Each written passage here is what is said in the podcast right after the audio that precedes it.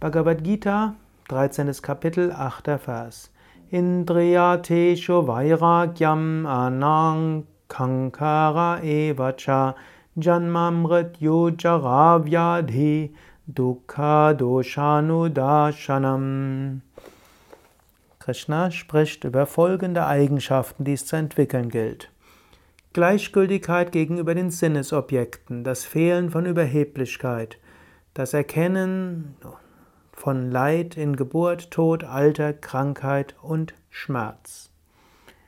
In der zweiten Hälfte des achten Kapitels spricht Krishna über das Erkennen oder auch die Reflexion über Leid in Geburt, Tod, Alter, Krankheit und Schmerz.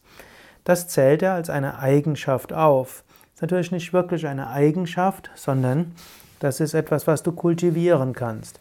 Vairagya, Nichtverhaftung oder Wunschlosigkeit ist eine der Eigenschaften, die Shankaracharya zu den vier edlen Schätzen eines Aspiranten zählt. Sadhana Chatushtaya oder auch die äh, Sampati, die Schätze eines Aspiranten. Vairagya, Vairagya, Verhaftungslosigkeit. Wie kommt man zu Verhaftungslosigkeit?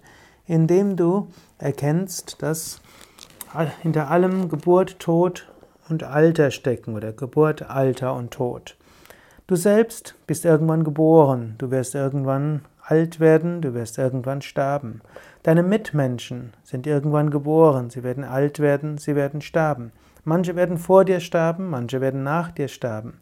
Auch die Dinge, die dich umgeben, sie haben eine Geburt, sie haben eine Entwicklung, werden irgendwann alt und irgendwann gehen sie von dir so toll jetzt gerade hm, der Computer oder das Telefon oder der MP3-Player ist, auf dem du gerade, den du jetzt gerade diese Hörsendung hörst, hm, bald wird dieses, dieses Ding veraltet sein und du wirst etwas Neues wollen. Oder mag sein, dass du jetzt vielleicht die tollste hast hm, und in einem Jahr gilt es als altmodisch. Da werden all deine Freunde und Bekannte etwas Besseres haben.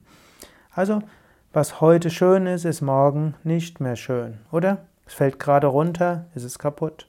So ist es mit Kleidung, so ist es mit Auto, mit Fahrrad. Aber auch deine Mitmenschen werden nicht dauerhaft leben. Auch du wirst nicht dauerhaft leben. Zu diesem physischen Körper gehört Krankheit und gehört Schmerz, gehört Alter und Tod. Aber der physische Körper ist das Feld und nicht der Kenner des Feldes. Deshalb, es muss dir nichts ausmachen, wenn der physische Körper durch Höhen und Tiefen geht. Es muss dir nichts ausmachen, wenn auch deine Fähigkeiten mal irgendwann nicht mehr da sind. Denn du bist das unsterbliche Selbst, der Atman. Reflektiere selbst heute oder morgen darüber, hm, über das Leiden aus Geburt, Alter und Tod, aus Krankheit und Schmerz.